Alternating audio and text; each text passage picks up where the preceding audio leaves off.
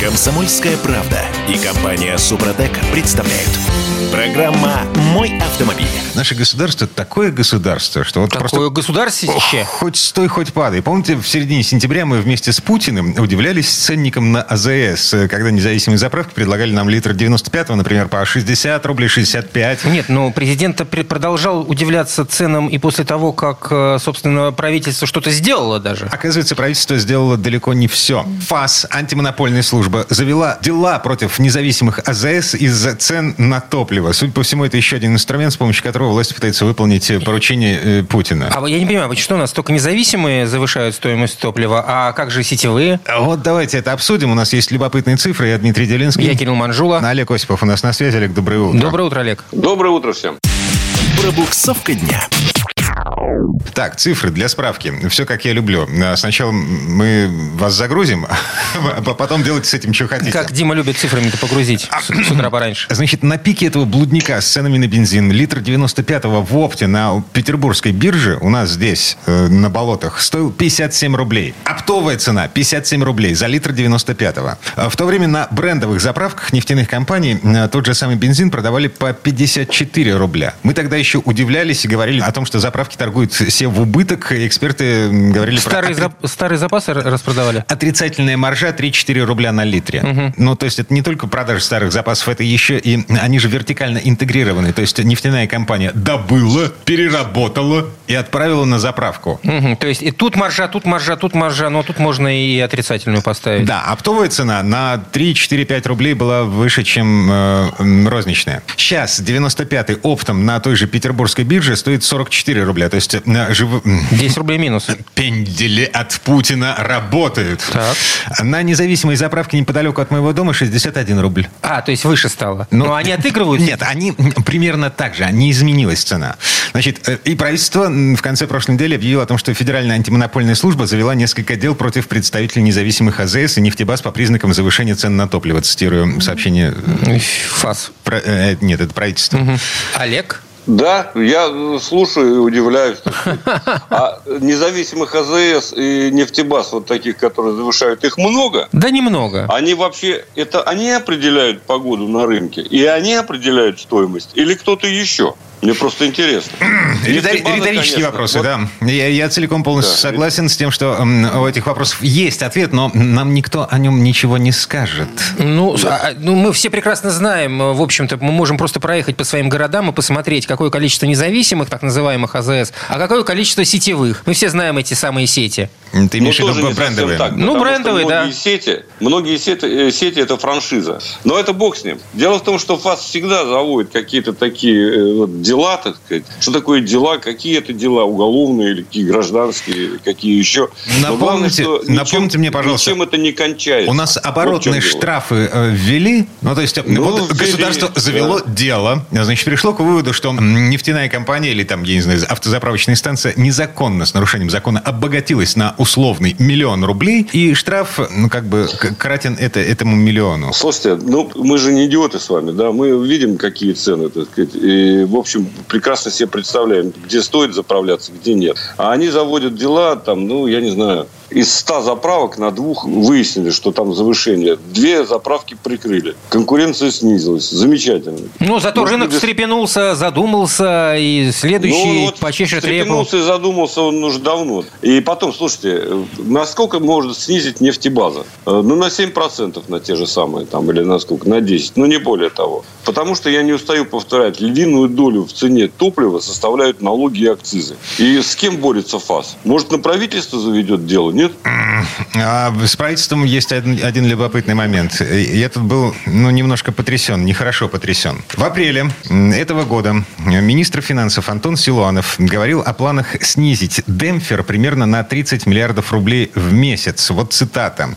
«Разницу при высоких ценах на Западе мы компенсировали из бюджета. При низких ценах на Западе нефтяники доплачивали в бюджет. Сейчас западных рынков нет, поэтому в настоящее время демпфер, по сути дела, идет в маржу нефтепереработчиков. Это почти все, что нам с вами надо знать об уровне нету... компетентности людей, которые строят планы в правительстве. Это в смысле нету рынков западных? Это как? Значит, через 4 месяца после того, как министр финансов вот эту чушь произнес ртом, ага. выяснилось, что у нас, оказывается, цены на бензин, на дизель растут из-за того, того, что... что мы продаем их на самые отсутствующие западные рынки. Та-дам! Да. Но мы можем по-прежнему продавать, в том числе и перекупщики могут это делать э, в государство Содружество, да, понятно, Беларусь, так сказать, и так далее. И оттуда спокойно может идти бензин дальше, на запад, да куда угодно, на восток, хоть во все четыре стороны. Поэтому это все хорошая мина при плохой игре. Ничего в этом смысле не поменялось, так сказать. И, конечно, можно снизить цены, безусловно, но только поумерив немножко государственный аппетит. Я напомню вам на всякий случай, случай еще, что примерно 10 рублей в цене каждого литра – это акциз, который идет на строительство дорог. Uh-huh. Да? И транспортный налог идет на строительство дорог. Uh-huh. И вообще все штрафы идут на строительство дорог. А то, что я вижу, мне кажется, что это несколько неадекватно. В общем, маловато дорог будет. И по качеству тоже. За эти деньги, за те деньги, которые мы с вами за платим. За те деньги, которые себя... Или мне так кажется. Я же привык считать чужие деньги. Да, на, насчет чужих денег. Значит, мы в середине прошлой недели удивлялись тому, что мы потратили э, какие-то гигантские совершенно миллиарды на покупку новых машин. Ну, вот. не, а, а очередной не рекорд. они. Извините.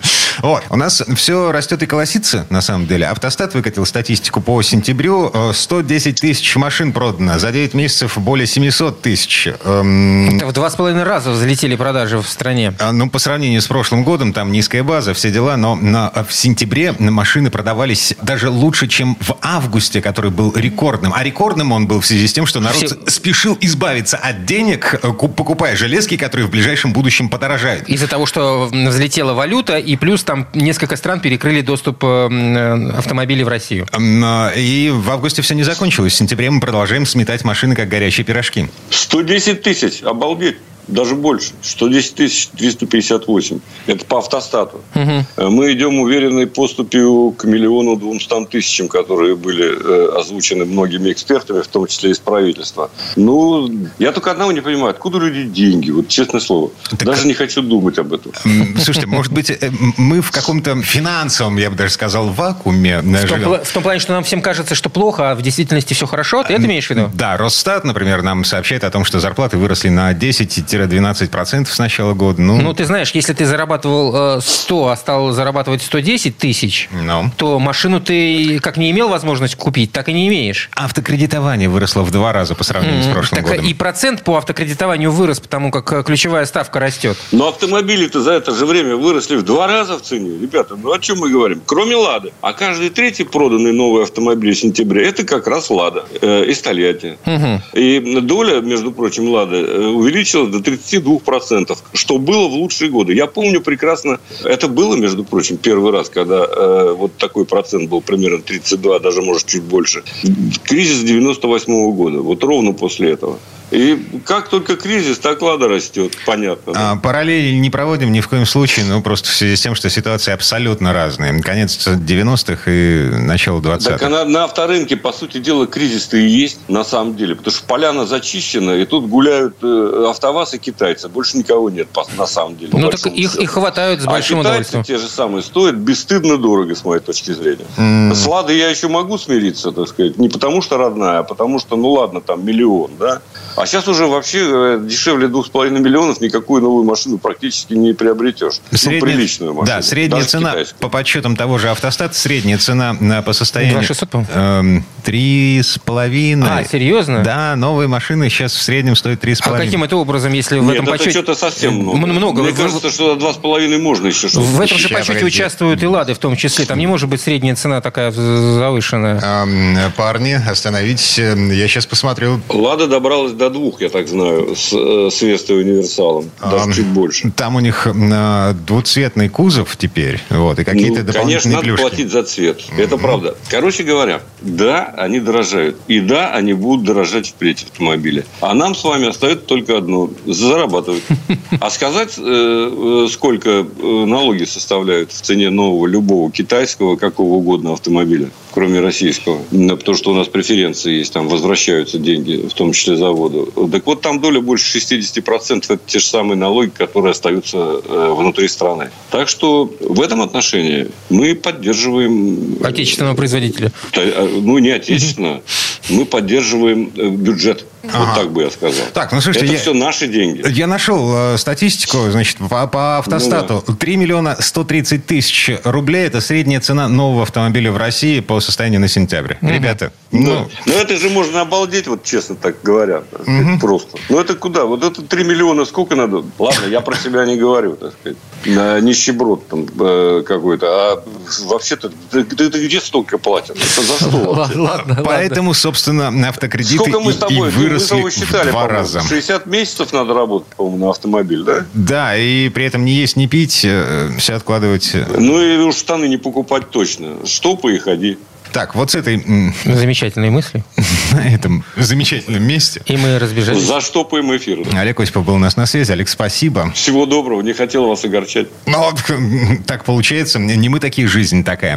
Вернемся буквально через пару минут. В следующей четверти часа к нам присоединится Юрий Сидоренко, автомеханик, ведущий программу «Утилизатор» на телеканале ЧЕ. И поговорим о том, чем опасен бесключевой доступ в автомобиль. Комсомольская правда и компания Супротек представляют. Программа «Мой автомобиль». А теперь в этой четверти часа давайте побринчим ключами от машины. У меня, например, брелок с выкидухой, ключ от секретки, ключ от дуг багажника, какой-то ключ, назначение которого я не знаю, еще три ключика от велосипедных креплений. В общем, э, шесть ключей в одной связке. И где ты это все хранишь? Прости меня, ты рюкзак огромный носишь для связки этой? А, эм, Поскольку я выезжаю только по выходным, ключи все это время лежат дома. Ага, они там не, еще такую ямочку не про, про, про- про- про- как даже не знаю, проломили, Короче, пролежали. Я, я консерватор. Если у меня когда-нибудь будет машина с бесключевым доступом, я буду дергаться. Я думаю, ты привыкнешь, Дим, даже несмотря на свою консервативность. Это Кирилл Манжело. Это Дим И Делинский. Юрий Сидоренко, автомеханик, ведущий программу «Утилизатор» на телеканале Че у нас на связи. Юр, доброе утро. Доброе утро. Доброе утро всем. И в этой четверти часа давайте говорить о том, чем опасен бесключевой доступ в автомобиль. Будем тешить мое, во- вот это, мою паранойю. Автомастер. Так, А не слишком ли мы поздно, в принципе, поднимаем эту тему, учитывая, что сейчас большинство автомобилей, выпущенных за последние три года, имеют этот самый бесключевой доступ? Ну, Лада с бесключевым доступом. Ладно, слушай, я говорю, сказал большинство. И сказал еще слово автомобилей. А, Треть э, вот этих штуковин э, с четырьмя колесами и двигателем внутреннего сгорания, которые на нашем рынке сейчас продаются, новые, я имею в виду, треть, это Лада, соответственно, без э, бесключевого доступа. Ладно, все, убедил. Хорошо. На Ладу я по традиции просто забыл посмотреть. Юра. Да, что, я вас заслушался просто. Я сижу, у меня, у меня, кстати, у меня меньше брелков, чем у тебя, э, Дим. У меня ключ от УАЗа, потом брелочек к нему, маленький ключик от сирены, и причем ключ, который вот у меня висит, он не подходит ни к одной двери. Вот. А что, Ключи- висит, висит для красоты? Нет, а он от, от замка зажигания, причем замок зажигания работает очень плохо, вот, а ключи э, от дверей у меня изначально, как меня их у- потеряли еще в салоне, вот так мне их и не дали, а я мне все как, ну, несподручно это все сделать никак. Вот сейчас, наверное, займусь этим вопросом, потому что что-то я за- замучился уже там с этими противоугонками, которые мне поставили. Ты знаешь, когда покупал машину, маленькие отступления, просто сейчас это все проще теперь значительно стало. Маленькое отступление. Мне поставили, я так как я покупал у вас в, в, э, кредит, мне поставили противоугонку там называется. Сказали, обязательно она должна стоять. На руль специальный замок. Соответственно, мой ключ выкинули, который подходил ко всем, ну, ко всем личинкам на, на машине. Вот, поставили туда свой, который ни хрена не работает нормально. Из-за этого руль стал в бок смотреть. Вот. Но при этом теперь, знаешь, из всех, кто пытается угнать мою машину, вот, Их которых много? нет просто людей. Юра, ну, их много?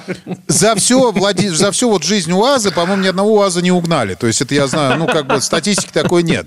Вот. Но я мучаюсь с этим постоянно, с этой противоугонкой. Поэтому, ребят, если все-таки вы решили себе поставить...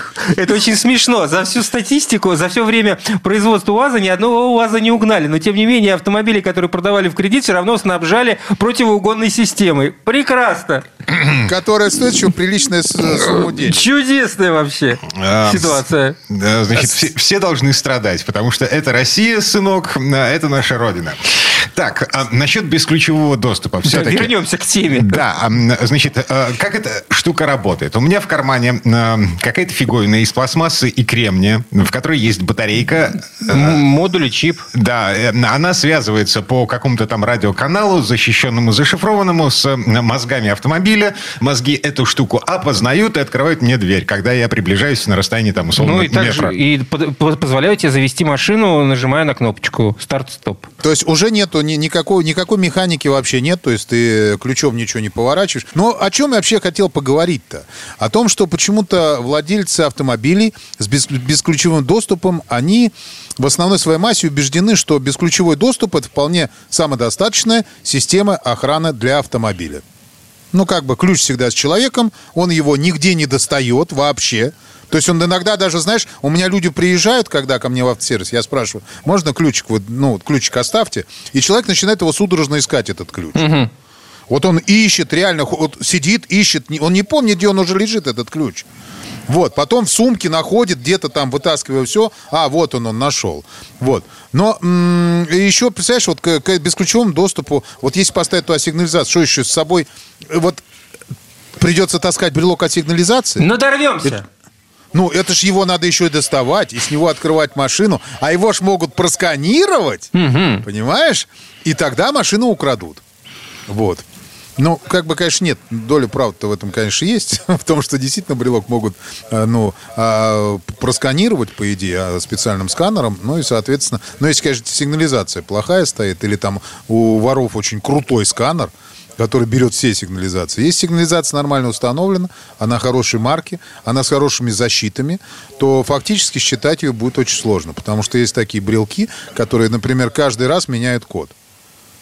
То есть ну, Сами по себе, произвольно. да, денег стоит, но он каждый раз меняет ход. То есть у него там есть какой-то там куча кодов, там порядка там 100 там, или тысячи штук. Но я точно не, не вдавался, я просто знаю, что он, он- ну, я читал про, про нее. Потому что сигнализация стоит, там, она от 100 тысяч начинается, поэтому, ну, как бы, я просто прочитал. Э, Вот. Мы ее, конечно, не ставим никому, потому что ну, у нас такого уровня клиентов нет. Но прикольная тема, меняет она свои э, вещи. Вот и все. Так, и что в итоге? А, Значит, у нас есть машины с бесключевым доступом, но без сигнализации. Это рискованная затея? Это очень рискованная затея, ребят, потому что бесключевой доступ считывается на раз-два. Просто вообще без проблем. Причем, знаете как, у нас же мошенники, они все время развиваются вместе с тем, что развивается кругом. То есть вот технологии растут, мошенники тоже так же вот развиваются. И знаете, вот, например, вот как угоняют машины с бесключевым доступом. Нет, конечно, никто не будет подбегать, там, отбирать э, ну, ключи и так далее. Ну, уже это фактически никто не делает. Зачем это делать? Два человека, один стоит рядом с машиной, и у него э, такой приемничек.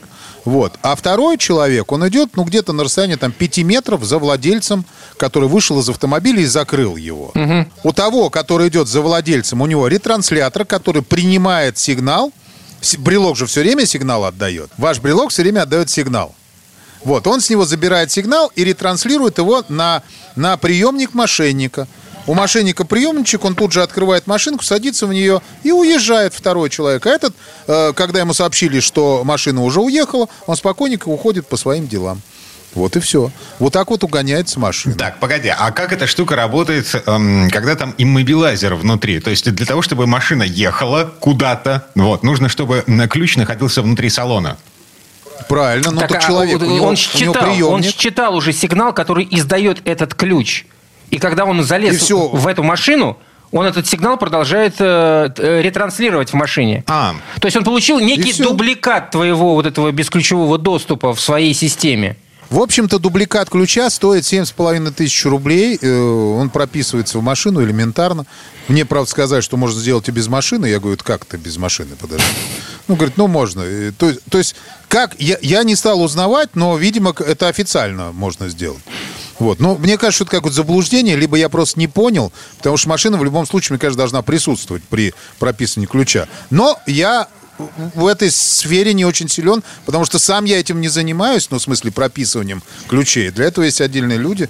Вот. И мне, кстати, придется ехать с одной машиной к, к таким людям, потому что мне прописали брелок. Эти люди должны быть проверенные, что я этого человека знаю давно. Что вот так приедешь, тебе как дубликат ключика сделаю. И себе заодно. Ну, и сразу себе пропишут, и у него будет написано, ага, Audi там 80, Да, был- года, был- там, Audi A6, да. Какое-то время Всё. назад э, была история, когда дилер, э, по-моему, мерседесовский, который продавал автомобили, он делал дубликаты продаваемых автомобилей, а потом эти дубликаты просто сливал э, мошенникам. Вот, пожалуйста. Ну вот смотрите, ребят, так что вы не расслабляйтесь, что у вас бесключевой доступ. Это, в принципе, то есть такая панацея от всех бед. Нет, это вообще не панацея. И э, машину могут спокойно угнать. Чтобы вы про это... Машину могут спокойно угнать, чтобы вы про это знали. Есть там предложения в интернете, да и я, честно говоря, сам уже задумался, как быть. Но просто это глупость, честно говоря. Ну, это можно делать, но это глупость. То есть вы выходите из машины, закрыли машину, вот, и дальше берете, э, например, этот брелочек и кладете в, пак- в zip-пакет, который, ну, клетка Фарадея. Ну, слышали Который такое? просто не, пропу- не пропускает сигнал. Да. Это как мы винчестеры А- раньше носили для того, чтобы э, виду электричество от, не било. от винчестера от компьютера, Дим. А, ну да, да, да, Люди да. сейчас начинают сразу думать, что за винчестера мы там носили в пакетах. Вот, э, можно так делать. В принципе, там это вообще не дешевая опция, но, но мне кажется, что это ну, не очень удобно. Если у вас есть такая приятная опция, как бесключевой доступ, то вы будете уже доставать брелочки, вот это убирать все. Это целая история. Но так можно застраховаться. Но мое мнение, что проще, значительно проще поставить нормальную сигнализацию и пару моб- иммобилайзеров. Воткнуть машину помимо этой противоугонки. Ну, там надо, там, я не знаю, что- что-то куда-то положить или что-то еще. Меточку бросить в определенное место машины. И чтобы сигнализация для, для дураков, чтобы машина у вас пипикала. Понимаете? Чтобы ее не могли просто так завести. Все будет нормально. Ну, или э, на крайняк у меня очень многие сейчас пользуются спутниковой охраной. Это реально удобная штука и реально работает. Потому что я почему знаю, что работает не понаслышке, потому что ко мне сервис регулярно приезжают. Кто? Потому что сейчас... Кто приезжает? Кто? А группа быстрого реагирования. А, серьезно? Ну, приезжает человек, оставляет машину, он же должен сообщить туда, что он оставил ее в автосервисе. Он забыл. Ну, мы заговорились, он взял заказ на ряд и ушел. И тут э, прилетают такие соколы, такая нормальная машина с этими сам, с автоматами, со всеми делами, выскакивают, э, ну, чуть ли не кладут всех. Ну, такая э, штука не, не- не очень приятная. Вообще, вот, вот все, что ты сейчас Юра сказал, вот все, все сделаем, все. И на охраняемую стоянку. И будет нам счастье. Юр, спасибо тебе огромное. Спасибо. Юрий Сидоренко, автомеханик, ведущий программу «Утилизатор» на телеканале был у нас на связи. Э, Юр, пока. Пока. Э, Большое спасибо, всем удачи. А мы вернемся буквально через пару минут. В следующей части программы у нас Федор Буцко. Поговорим об экспорте машины из Японии. Там появились любопытные цифры и предположения о будущем прулей. Комсомольская правда и компания Супротек представляют. Программа «Мой автомобиль». Право руля в начале этой четверти часа, но просто потому, что появилась статистика по ввозу машины из-за границы, и там все грустно. Грустно для нас или для них? Вот я читал, что у японцев совсем все грустно. А мы на чем ездить будем? А, Я Дмитрий Делинский. Я Кирилл Манжула. И Федор Буцко у нас на связи. Федь, доброе утро. Федь, привет. Доброе утро. Дорожные истории. Так, что касается новых машин, все колосится и цветет буйным цветом. В сентябре в Россию из-за рубежа привезли 80 тысяч легковушек. Муха не сидела. Это лучший результат за последние три года. Но импорт машин с пробегом в сентябре самый низкий в этом году. 17 200 машин. Это в три раза меньше, чем в июле. И практически вдвое ниже, чем в августе. Перекрыли каналы, по-моему, по всем фронтам. Значит, смотри, причин две. Первое, это заборчик, которым огораживаются наши власти, повышенный утиль сбор. Так. А вторая причина – японские санкции.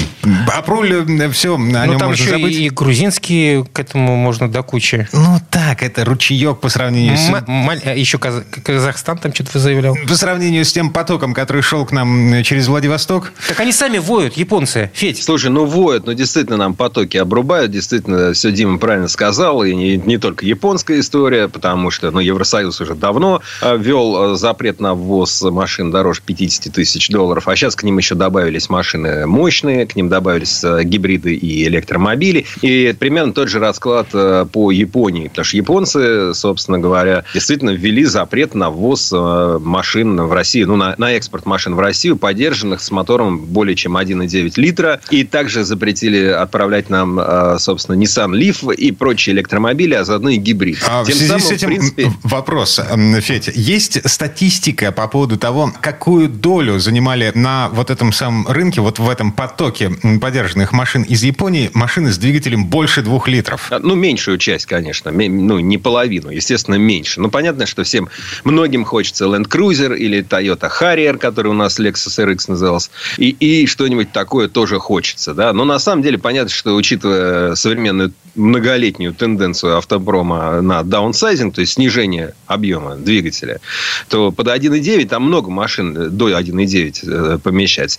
Другое дело, что действительно из-за утиль сбора, из-за всех вот этих вот препонов, вот ручеек этот, э, который одно время превратился в большой поток, он так сейчас чуть поприжался. И действительно говорят, что э, ну вообще японцы очень много машин отправляли на экспорт. У них рынок БУ э, машин, которые уезжали из страны, оценивается почти в 2 миллиарда долларов в год. Это, ну, большие Ну, у них вообще-то. особенность своя внутренняя. Там легче все-таки купить новый автомобиль, чем А, э, ездить на ну, старом. Ездить на старом, да. А потом они на, на, на горло собственной песни наступили э, и, и вот, вот а, тормознули этот самый экспорт, экспорт в рай. Они говорят, что А, переориентировались там э, на Новую Зеландию, на ну, Австралию. нельзя, ну, нельзя, нельзя такой большой поток, да, ну, ну, много, да, машин, много в России отправлялось. Ты не можешь в одночасье такой объем просто куда-то Там, по-моему, на перекинуть. 50% э, упал рынок. А, ну, погодите, значит, два вопроса. Первый. На а, какого черта нельзя переориентировать тот самый поток, который, как говорит Кирилл, уходит в Новую Зеландию, из Новой Зеландии в Южную Корею, из Южной Кореи в Ты Россию? представляешь, сколько это стоить Да, будет? да, да, да, можно, можно. Нет, э, ты прав, действительно. Э, Я вообще ни капли не сомневаюсь э, э, в том, что наши ребята, дальневосточники, это люди умные, э, такие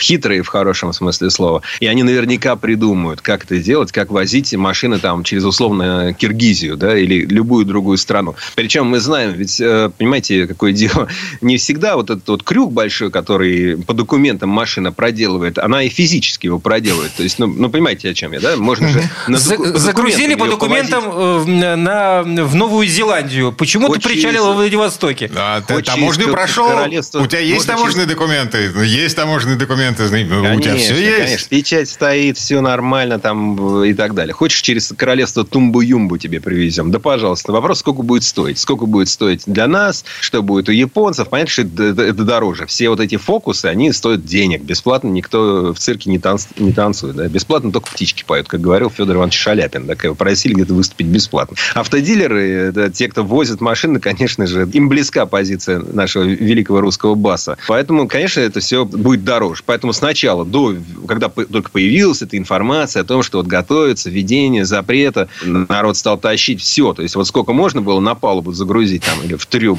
Собственно, все паромы э, шли такие, знаешь, это, где ватерлинии было не видно. Да, все загрузили по полной и поплыло это все. То есть, на первое время нам вообще машины хватит. Там понатащили все, что могли. Дальше, ну, дальше будем смотреть. Конечно, цены будут расти на, на все вот такое. Будет вот день и будет большое. пища. Чего А, паникуем? Да, и второй вопрос. Окей, значит, все, что больше двух литров, запретили к ввозу. Все, что меньше двух литров, все еще можно возить, так? Так. Так, если оно не электрическое, не гибридное. А Тогда что японцы воют, я не понимаю. Если большая часть машин в этом потоке, она была до двух литров. А спрос у нас здесь упал не из-за того, что японцы что-то запретили, а просто потому, А что может утиль быть- сбор вырос. А может быть, нашим дилерам невыгодно такие автомобили привозить? Вот, вот здесь уже японцы-то ни в чем не виноваты. Понимаете, э, вот, э, ну, собственно, новость эта пришла, это Рейтер написал, агентство Рейтер сетует о том, что, мол, тяжело японским дилерам. Там есть компании, которые по 6-7 по 7 тысяч автомобилей в месяц отправляли в Россию. И у некоторых из них этот бизнес сократился вдвое. Ну, у кого-то там на 20%, у кого-то на 70%. Мы уж не будем там присматриваться к, к этим цифрам японским. Там.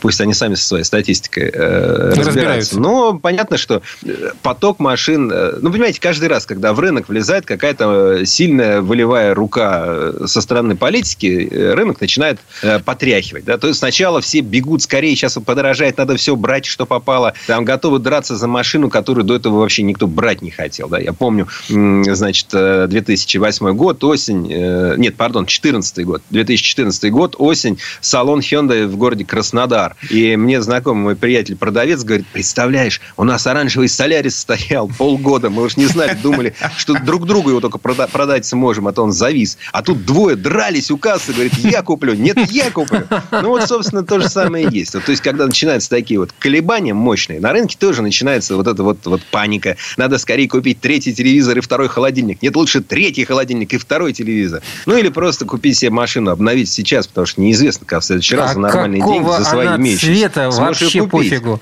Так вот, сначала все берут, ну, условно говоря, что-то стоило там миллион. За миллион, когда всем говорят, что скоро будет полтора, все бегут, за миллион надо, не надо, покупают. Когда он становится полтора, первое время никто ничего не берет. Ну, не хотят, не готовы, эмоционально не готов. Проходит время, привыкаем и, собственно, берем. Поэтому я, в общем, сильно не переживал бы на этот счет. Ну, за японцев я переживать не буду. Они, конечно, парни упорные. Мы этого знаем по итогам Второй мировой войны. Если, знаете, там уже э, немцы уже отвоевались, а эти все на своем стояли, да, пока, пока уже там совсем за них американцы не взялись.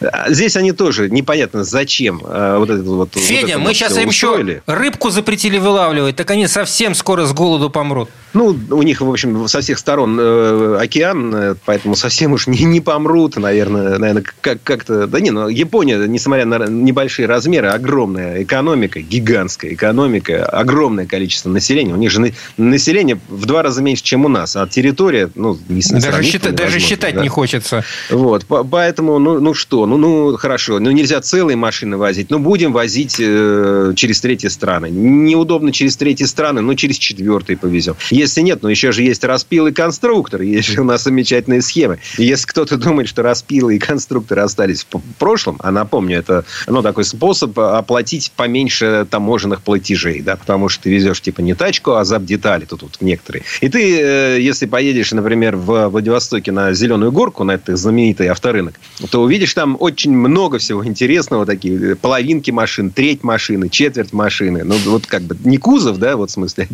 а вот прям вот пол кузова, там, морда такая чья-нибудь и так далее. Да даже можно на Зеленую горку не ездить. Есть даже еще проще.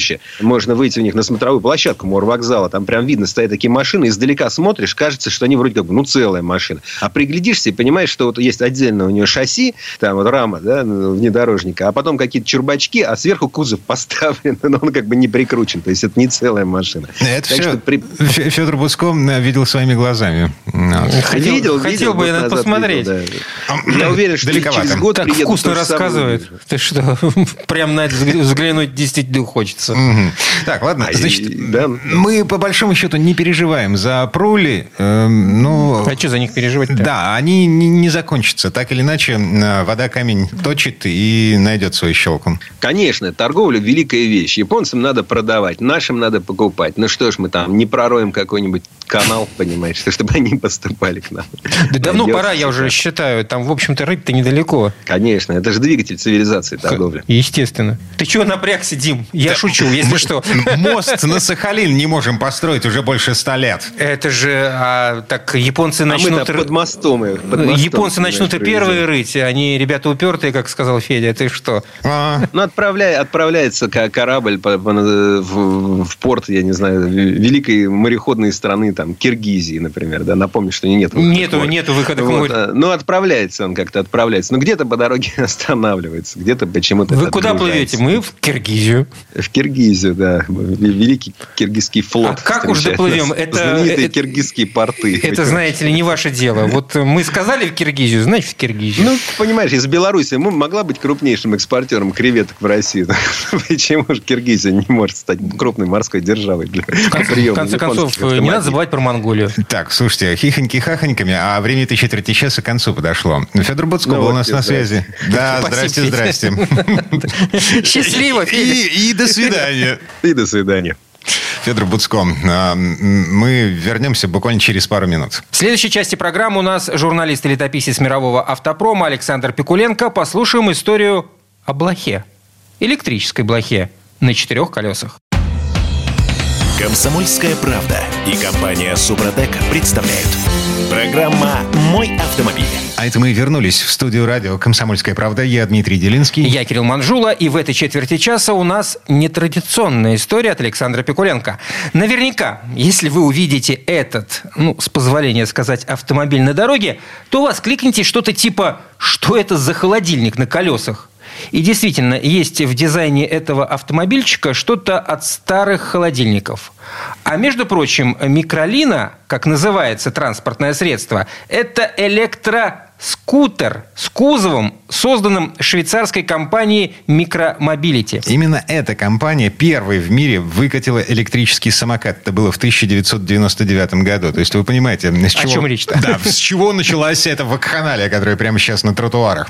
В общем, э, микролина э, представляет собой нечто среднее между скутером и автомобилем. Там четыре колеса, электродвигатель, обеспечивающий максимальную скорость в 90 км в час с вполне уверенной динамикой. 5 секунд до 50 км в час.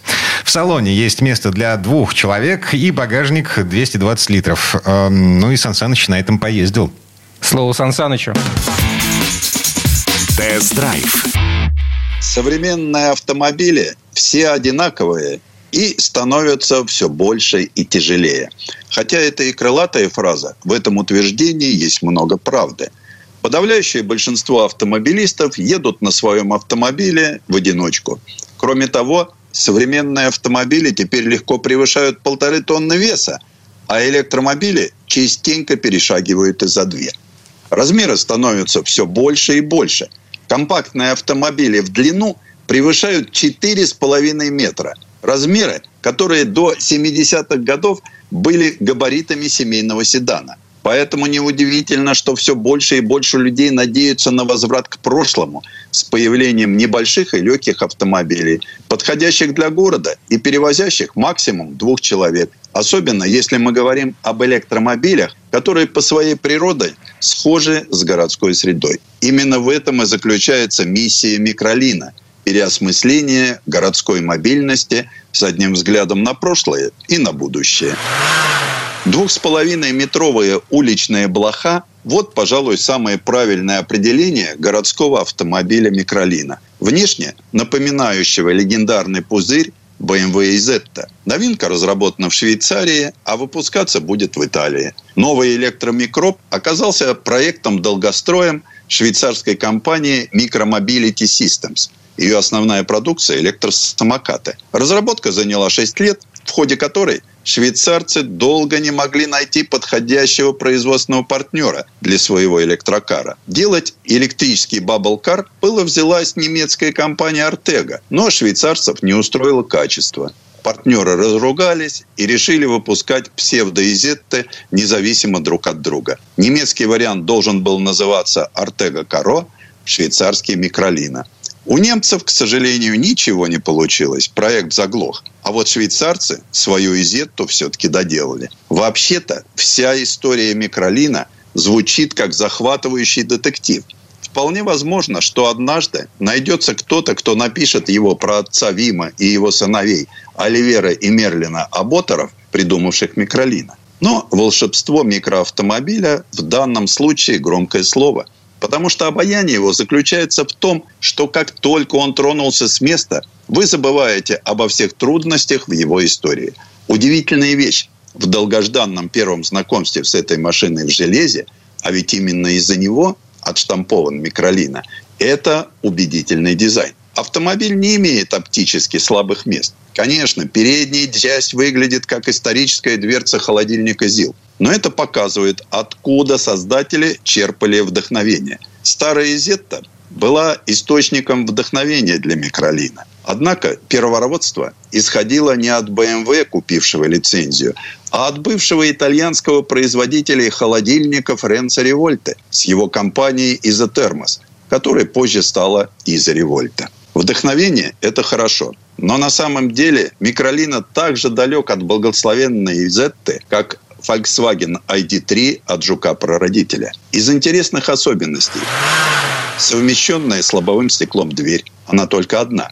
Встроенные в зеркала фары, сдвижная панорамная крыша и полная зарядка от сети 220 вольт всего за 4 часа. Кстати, медиасистемы в электрокаре нет. Вместо нее предлагается использовать смартфон с Bluetooth-колонкой. Для микролина можно выбрать один из трех аккумуляторов. С 6 киловатт-часов он должен проехать 95 километров. С батареей на 10 киловатт-часов 175 километров. А с 14 киловатт-часами и запасом ходом в 230 километров он может отъехать довольно далеко от городской агломерации. В любом случае, двигатель мощностью 12,5 киловатт с крутящим моментом 89 ньютонов обеспечивает разгон при необходимости до 90 километров в час. Габариты у этого малыша такие. 2430 на 1500 и на 1450 миллиметров. По европейской классификации это даже не автомобиль, а квадроцикл. Управлять младшей моделью микролина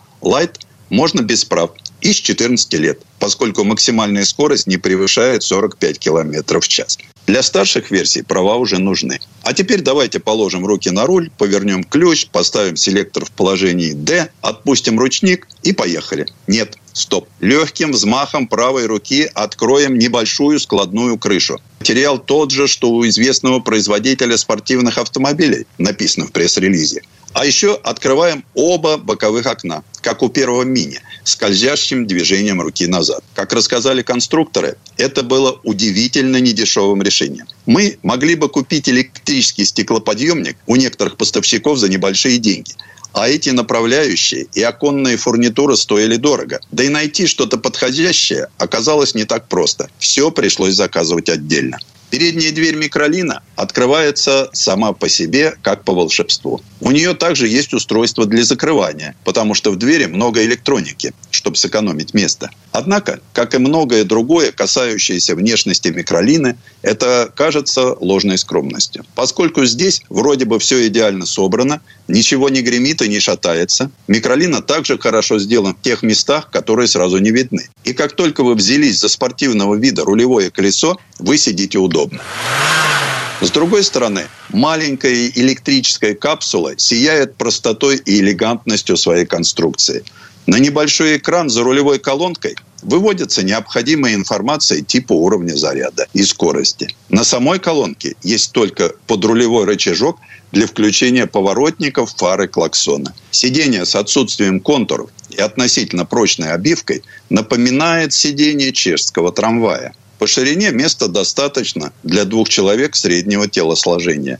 Даже захотелось подлокотника слева. До боковой стенки довольно далеко, так что локоть проваливается в пустое пространство. Снимаем ногу с тормоза, и микролина никуда не едет.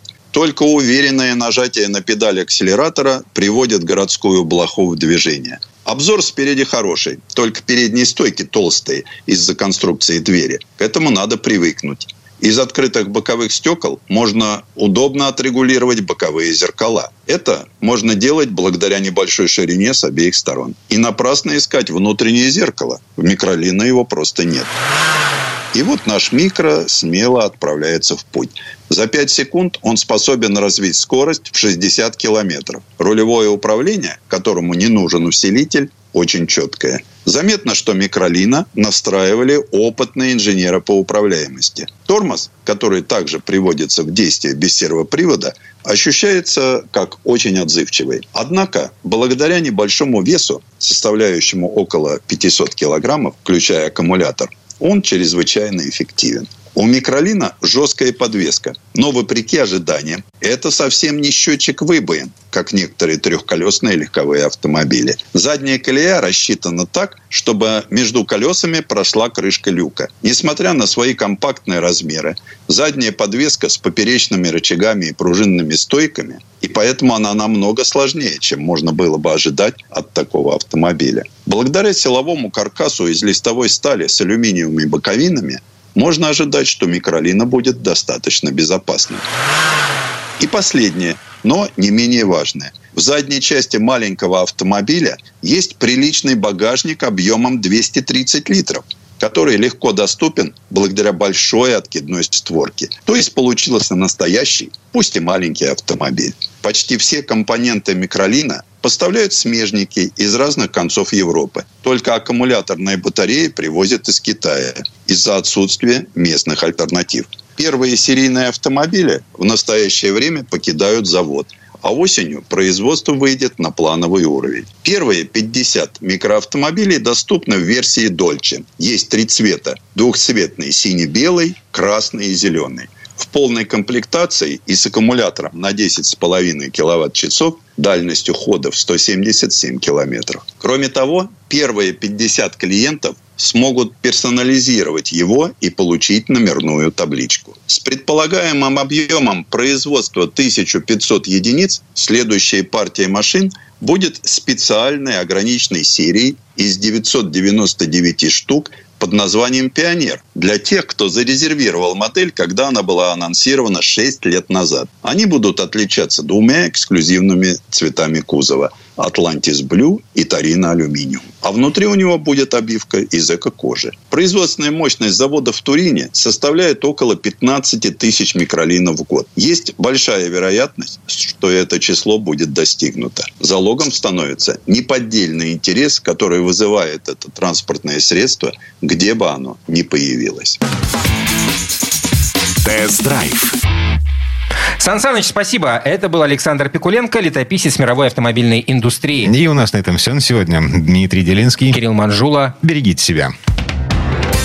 Программа «Мой автомобиль».